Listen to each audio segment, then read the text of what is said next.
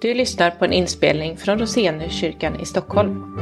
Vi vill ha Jesus i centrum, stå på Bibelns grund och vara ett andligt hem med hjärta för Stockholm. Vill du veta mer om Roseniuskyrkan? Kolla in vår hemsida eller hitta oss på Facebook. Du är också hjärtligt välkommen till en av våra gudstjänster, söndagar klockan 11.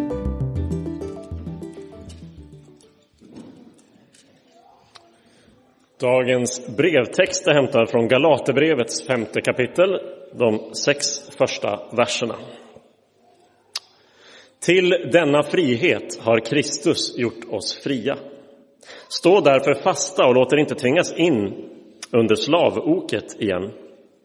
Lyssna, jag, Paulus, säger er att om ni låter omskära er kommer inte Kristus att vara till hjälp, till någon hjälp för er.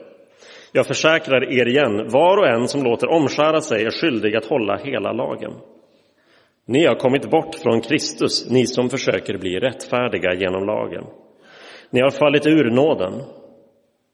Vi däremot väntar i anden genom tron på den rättfärdighet som är vårt hopp. I Kristus Jesus beror det inte på om vi är omskurna eller oomskurna, utan om vi har en tro som är verksam i kärlek. Så lyder Herrens ord. Gud, vi tackar dig. Ja, Gud, vi tackar dig för ditt ord. Vi tackar dig för de ord du vill tala till oss idag. Hjälp oss att eh, ta in det du vill säga till oss och låt det få eh, skänka oss den frihet som vi verkligen äger i Jesus Kristus. Amen. I början av juni i år lanserade Apple det som de beskriver som sin nästa stora liksom, banbrytande produkt. Den kallas för Apple Vision Pro och ser ut som ett eh, överdådigt eh, sätt med skidglasögon. Eh, det är ett slags futuristiska briller som man tar på sig. Det är fullt med kameror och prylar i det. Och det projicerar saker i en synfält så att vart man än tittar så ser man plötsligt liksom appar och, eh, och liksom datorbilder så här. Hela ditt synfält blir en skärm. Ehm, det är ett tag kvar tills det där släpps och det återstår att se hur många som vill hosta upp 35 000 kronor för det. Ehm, men den här kategorin produkter lär vi få se mer av framöver. Kanske sitter ett sånt på mitt huvud om några år, jag vet inte. Ehm, men det finns något märkligt med det, för den här kategorin produkter brukar kallas för förstärkt verklighet. Och det märkliga med det är ju att verkligheten är redan 100% verklig. Det vi tittar på och hör, det är verkligheten. Den kan inte bli mer verklig. Att projicera bilder på den och lägga till effekter, ljud och sånt där, det förstärker ju faktiskt inte verkligheten, gör den inte mer verklig, snarare mindre. Och det, det här var något som jag kom att tänka på när jag läste texten som vi just har läst ur Galaterbrevet. För situationen där i församlingen eh, har vissa likheter. Paulus grundade församlingen på sin första missionsresa. Eh, det verkar ha varit framgångsrikt. Människor tog glatt emot evangeliet om Jesus, men Paulus hinner inte mer än lämna platsen förrän problemen dyker upp. Och det största problemet kommer i form av en grupp människor som börjar eh, komma med en ny undervisning, en ny lära in i församlingen, där de säger det är jättebra att ni har Jesus, men om ni dessutom lägger till omskärelse för er icke-judar som inte är omskurna redan, om ni lägger till viktiga helgdagar och regler och bud, då blir det ännu bättre. Med andra ord, de kom in och presenterade något som inte var en avvisning av Jesus, utan ett försök till att, att ge en förstärkt Jesus. Och Paulus budskap i det här brevet är att om man vill ha ett tillägg till Jesus, då tappar man faktiskt bort Jesus. Och det här är en fara som kristna inte bara där och då kunde löpa, utan något som även vi kan frestas till. Att vilja lägga till något till Jesus. Och Paulus varnar, ett tillägg till Jesus innebär att du tappar Jesus. Så låt oss eh, titta på vad Paulus vill säga och vad Gud vill säga genom Paulus ord till oss idag om att ta emot Jesus som tillräcklig. Och vi ska se tre saker i det här avsnittet. Vi ska titta på eh, den frihet vi har i Jesus. Vi ska titta på eh, bedriften som lockar bort från Jesus. Och vi ska titta på mottagligheten för vad Jesus gjort. Så först frihet. Den första versen, avsnittet eh, började med den här versen. Till denna frihet har Kristus gjort oss fria. Stå därför fasta och låt er inte tvingas in under slavoket igen. Den här versen lär oss två väldigt centrala saker om kristen tro. Både eh, formen och innehållet i det vi kallar evangeliet, de goda nyheterna i kristen tro. Först formen.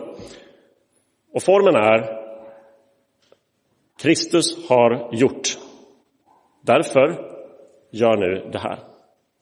Det här mönstret, den ordningen, den sekvensen och, och skiftet rent grammatiskt från det här är vad som redan är sant till vad vi nu ska göra. Det går igenom i hela Bibeln och det syns särskilt tydligt i Paulus brev. Det fina, liksom, eh, eleganta teologiska begreppet man brukar prata om här är indikativ och imperativ. Det är ju grammatik för dig som kanske gillar sånt. Ehm, det måste finnas någon där ute som gör det. Um, indikativ, det handlar om att beskriva en verklighet som redan finns. Jesus har gjort oss fria.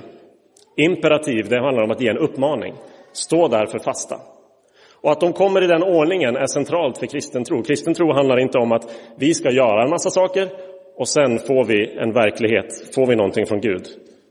Kristen tro handlar om att Gud i Jesus redan har gjort något för oss och sen handlar, sen kommer vår respons och det vi ska göra. Det är den kristna trons form. Men vad är den kristna trons innehåll? Vad är innehållet i de goda nyheterna i evangeliet? Jo, Paulus beskriver det här som frihet. Vår Gud älskar frihet. Vi kan se det i skapelsen. Gud skapade inte robotar. Skapade människor. Med valfrihet, med förmåga att påverka och forma om världen och historien omkring sig. Fångenskap och bundenhet och slaveri, sånt som vi tyvärr ser runt omkring oss i världen och i våra egna liv emellanåt, kommer inte från Gud. Utan är ett resultat från allt det som är emot Guds vilja.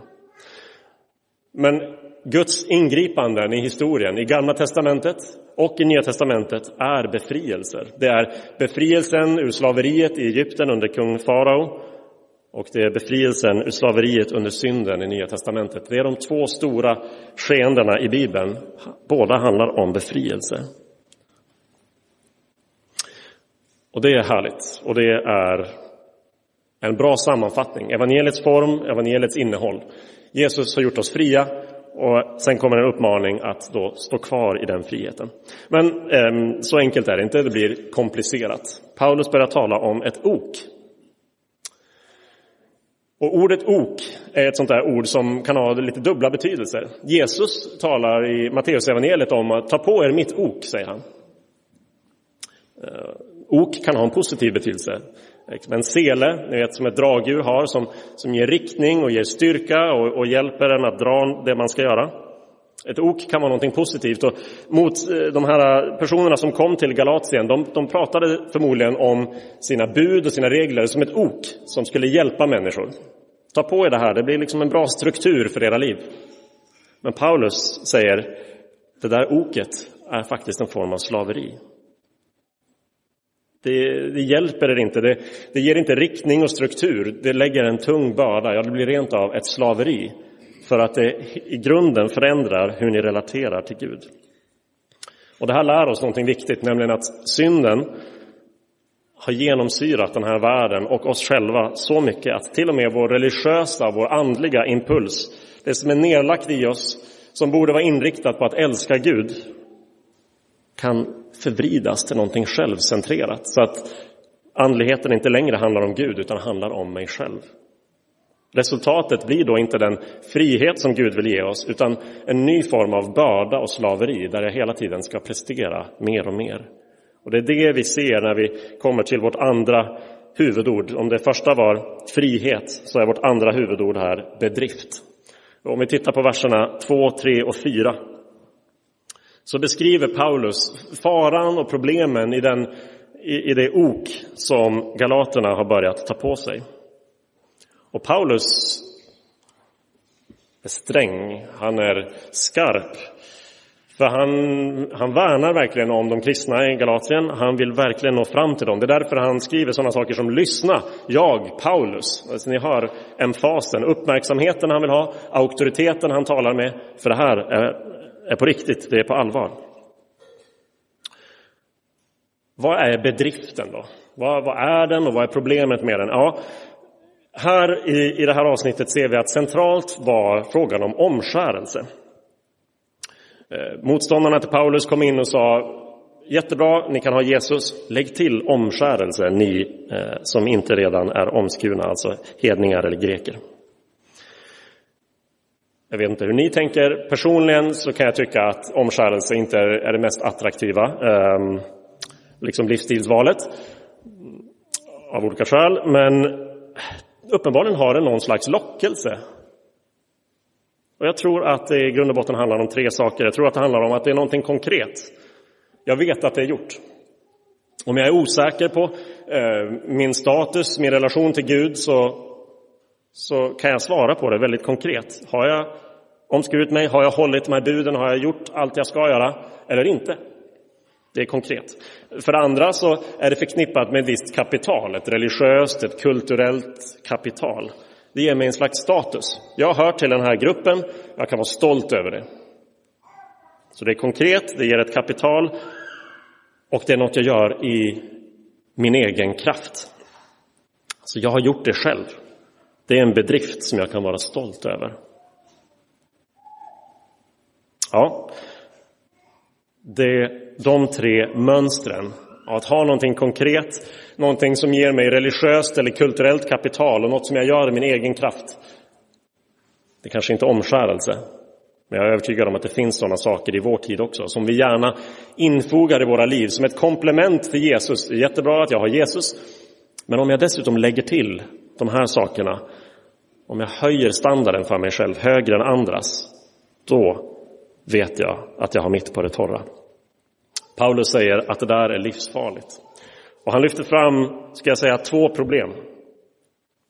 För det första är, just med omskärelsen, är att om du, om du låter dig omskäras, om du går in i det sättet att relatera till Gud, ja, då kan du inte nöja dig. Du kan inte stanna vid omskärelsen eller ens eh, tre högtider per år eller eh, ett par, tre regler. Om ni vill relatera till Gud med era egna bedrifter, säger han, då får ni inte vara selektiva. Då är det hela lagen som gäller. Alla 613 buden i Gamla testamentet. För det är väldigt ofta så där det blir, eller hur? När religion blir någonting yttre, något som handlar om vem jag är och vad jag gör och vad jag presterar, då blir den selektiv. Vissa grupper fokuserar på moralisk präktighet. Jag står emot olika synder och sånt som andra gör. Och så ignorerar man kylan och hårdheten i sitt hjärta. Vissa grupper tänker att nej, men riktig andlighet det handlar om, om liksom medmänsklighet och att älska sin nästa och att, ge bort det man äger. Ehm, socialt arbete och sådana saker, inte privat moral utan mer det man gör för andra. Och så tappar man någonting annat. Det blir väldigt selektivt. Man tittar på och man betonar det man själv är bra på och är stark på och så ser man ner på andra och så känner man, jag har faktiskt kommit nära Gud med min bedrift. Paulus säger, det, det där duger inte inför Gud. Ska du relatera till Gud utifrån vad du själv gör, då är det hela paketet som gäller. Alla 613 buden. Och ja, lycka till kan man väl tänka att han säger lite ironiskt. Du kommer inte klara det. Det andra problemet är att när du väljer det sättet att relatera till Gud, då har du lämnat Jesus bakom dig. Du har lämnat nåden, du har lämnat det Gud har gjort för dig för att istället leva utifrån det du gör för Gud. Och det är något djupt ironiskt och väldigt problematiskt i det. Gud har gjort någonting ofattbart stort för oss. Han har sänt sin egen son, själv kommit till den här världen som Jesus Kristus. Han har levt och dött och uppstått för oss. Och personen som, som tror på allt det och ändå säger att man vill lägga till saker, den personen gör fortfarande i all sin religiositet, i all sin andliga fasad, gör den precis det som är syndens väsen, nämligen att, att ställa sig till doms över Gud, att börja utvärdera vad Gud har gjort och säga jag kan göra bättre. Det är det som är synden. Gud säger, här får ni leva i, i trädgården, ni får äta av allt det här, utom den frukten. Och så ställer människorna sig till doms över Guds standard och säger, nej, nej, det är inte dina regler som gäller Gud, det är mina. Det blir samma sak här. Ta emot Jesus fritt av nåd. Ja, det Jesus har gjort är bra. Men jag kan komplettera det. Det är som att bli serverad Nobelmiddagen och ta fram en flaska med ketchup. Jag kan, göra, jag kan göra det här bättre. Jag kan komplettera det. Och Paulus säger, om ni gör det här så faller ni ur nåden. Jesus är inte längre till hjälp för er. Ni har, ni har bytt paradigm, ni har bytt position, ställning inför Gud helt och hållet från det Jesus har gjort för er till det ni gör själva. Och de går inte att jämföra.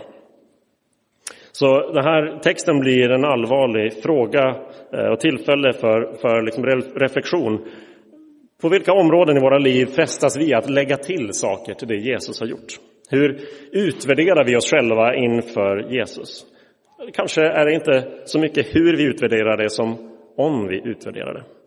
Alltså om, vi, om vi ständigt tänker på oss själva som en dålig kristen, då har vår andlighet blivit fokuserad just på vem jag är och vad jag gör. Å andra sidan, om jag hela tiden tänker på mig själv som en väldigt bra kristen så är ju mitt problem egentligen av samma sort. Ja, min bibelläsning borde vara mycket bättre, mitt böneliv. Jag är en sån dålig kristen. Fast å andra sidan så är jag inte en lika dålig kristen som många andra. Jag har ändå rätt åsiktspaket och jag, jag, jag går tillräckligt oftare i gudstjänst än många andra och jag, jag tror jag swishar mer um, i kollekten och så vidare. Så fort vår tro hamnar i de där hjulspåren att vi bedömer oss själva och bedömer andra och jämför för att, för att hitta ett övertag så har vi relater, börjat relatera till Gud utifrån våra bedrifter då har vi bytt bort nåden. Jesus har gett oss frihet, men vi byter så lätt ut den mot våra bedrifter. Och så beskriver Paulus det livet som han själv vill leva, som han håller fram för galaterna att sträva efter. Och det är ett liv som präglas av mottaglighet. Titta på vers 5 och 6 där han skriver Vi däremot vi väntar i anden genom tron på den rättfärdighet som är vårt hopp. I Kristus Jesus beror det inte på om vi är omskurna eller oomskurna utan om vi har en tro som är verksam i kärlek. Här lär vi känna den frihet som är den kristna friheten, som inte är autonomi, som inte är oberoende, att få leva som om Gud inte finns eller inte bryr sig eller har något att säga till om, utan det är en frihet i beroende en frihet i relation. Det Paulus kallar för livet i anden och livet i Kristus. Ett personligt, relationellt, ett varmt och vilsamt sätt att luta sig in i Guds kärlek, in i Guds närhet och njuta av friheten som kommer när man slutar titta på sig själv, slutar bedöma sig själv, Sluta försöka jämföra sig och hitta sin nisch jämfört med alla andra där man på något sätt kan framstå som bättre. Friheten är inte i ett mindre beroende på Gud, av Gud utan i ett ökat beroende av Gud. Där mina egna bedrifter liksom faller bort. Och så beskriver Paulus det här livet med tre ord. De tre ord som Paulus nog är mest känd för egentligen. I eller utanför kyrkan. Orden tro, hopp och kärlek. De dyker upp här, precis som eh, i det mer berömda avsnittet i Första Korinthierbrevet 13. Vad är tron? Jo, det är tron på en rättfärdighet som vi får från Jesus. Att kunna att ha en position, en status inför Gud som är där allt är bra, där allt är helt rätt. En rättfärdighet som Jesus ger oss och som jag får bara därför att jag litar på och tror på vad Jesus har gjort och säger att det är bra nog. Han beskriver hoppet som är hoppet om att den där rättfärdigheten som jag redan äger en dag kommer att fulländas. Att mitt liv till slut kommer att motsvara vad jag innerst inne är Jesus. Inte bara subjektivt, individuellt i mig, utan i alla kristna och i hela den här världen. Det är en tro på rättfärdigheten, det är ett hopp om rättfärdigheten och så är det en kärlek. För det är en tro på Jesus som har älskat oss gränslöst, självutgivande, utan diskriminering eller baktankar eller förbehåll. Det här är ett annat sorts liv. En annan sorts kraft, en annan sorts energi. I grundtexten finns just ordet energi, en, en tro som får energi ut i kärlek. Livet med religiösa bedrifter är fullt av energi, men det är en, en ganska hektisk, en ganska nervös, frenetisk energi. Jag vill prestera, jag vill duga, jag vill vara god nog, eller åtminstone bättre än andra. I Jesus finns en energi som kommer ur vilan i det Jesus har gjort och det Jesus har gett oss. Om du är kristen så äger du redan den här friheten och du behöver liksom bara luta dig in i den. Du äger den redan. Glöm inte bort den. Ta vara på den, stå kvar i den. Om du inte är kristen så är det ett erbjudande att ta emot den friheten. En frihet som inte kommer av att du försöker eh, förverkliga dig själv eller bli det bästa du kan bli, utan att ta emot Jesus och genom honom bli den du skapades för att vara. Den franska författaren ehm, Antoine de Saint-Exupéry, jag känns lite kultiverad bara man säger hans namn. Ehm, han har skrivit boken Den lille prinsen. Han har i en annan av sina böcker skrivit så här. Perfektion uppnår man inte när det inte finns mer att lägga till, utan när inget återstår att tas bort. Det där citatet har blivit lite bevingat, till exempel när det kommer till design. En, en sak är vacker och färdig, inte när du inte behöver lägga till saker, utan när du har tagit bort allt som stör. Och, och du har den liksom rena, perfekta formen i sin fulländning. Och jag tycker det där beskriver vad Paulus är ute efter i det här avsnittet och som beskriver livet som kristen också. Vi har nått fram inte när vi har lagt till allt vi behöver för att bli goda kristna, utan tvärtom när vi tagit bort alla våra egna försök att komplettera det som redan är fullbordat. I Jesus har vi vad vi behöver. Vi är fria. Vi är rättfärdiga. Vi har rätt relation till Gud. Så vi kan bara sluta försöka komplettera eller förbättra det Jesus har gjort. Låt oss be. Jesus, Tack för, tack för det väldiga du har gjort för oss. Tack för att i dig är vi redan fria och rättfärdiga inför Gud. Tack för att du har gett oss en tro på det. Tack för att du har gett oss hopp om den rättfärdighet och den godhet som en dag fullt ut ska få fäste i våra liv och i den här världen. Och tack för att du har gett oss kärlek, din kärlek, som vi får ta emot, som vi får leva av, som vi får leva ut. Idag vill vi be dig om hjälp att sluta försöka förbättra och komplettera det du redan har gjort perfekt. När vi lockas att utvärdera oss själva, när vi lockas att lägga till saker och bli bättre människor, bättre kristna genom våra egna prestationer. Jesus, påminn oss om att vi har allt vi behöver i dig Hjälp oss hitta tillbaka till friheten och slippa den frenesi och den oro och ångest och den stolthet som kommer när allting handlar om oss istället för om dig. Hjälp oss att vara och leva i det vi redan har i dig, Jesus. Amen. Så får vi tillsammans stå upp och bekänna vår kristna tro.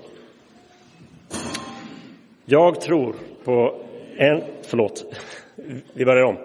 Vi tror på Gud Fader allsmäktig, himmelens och jordens skapare.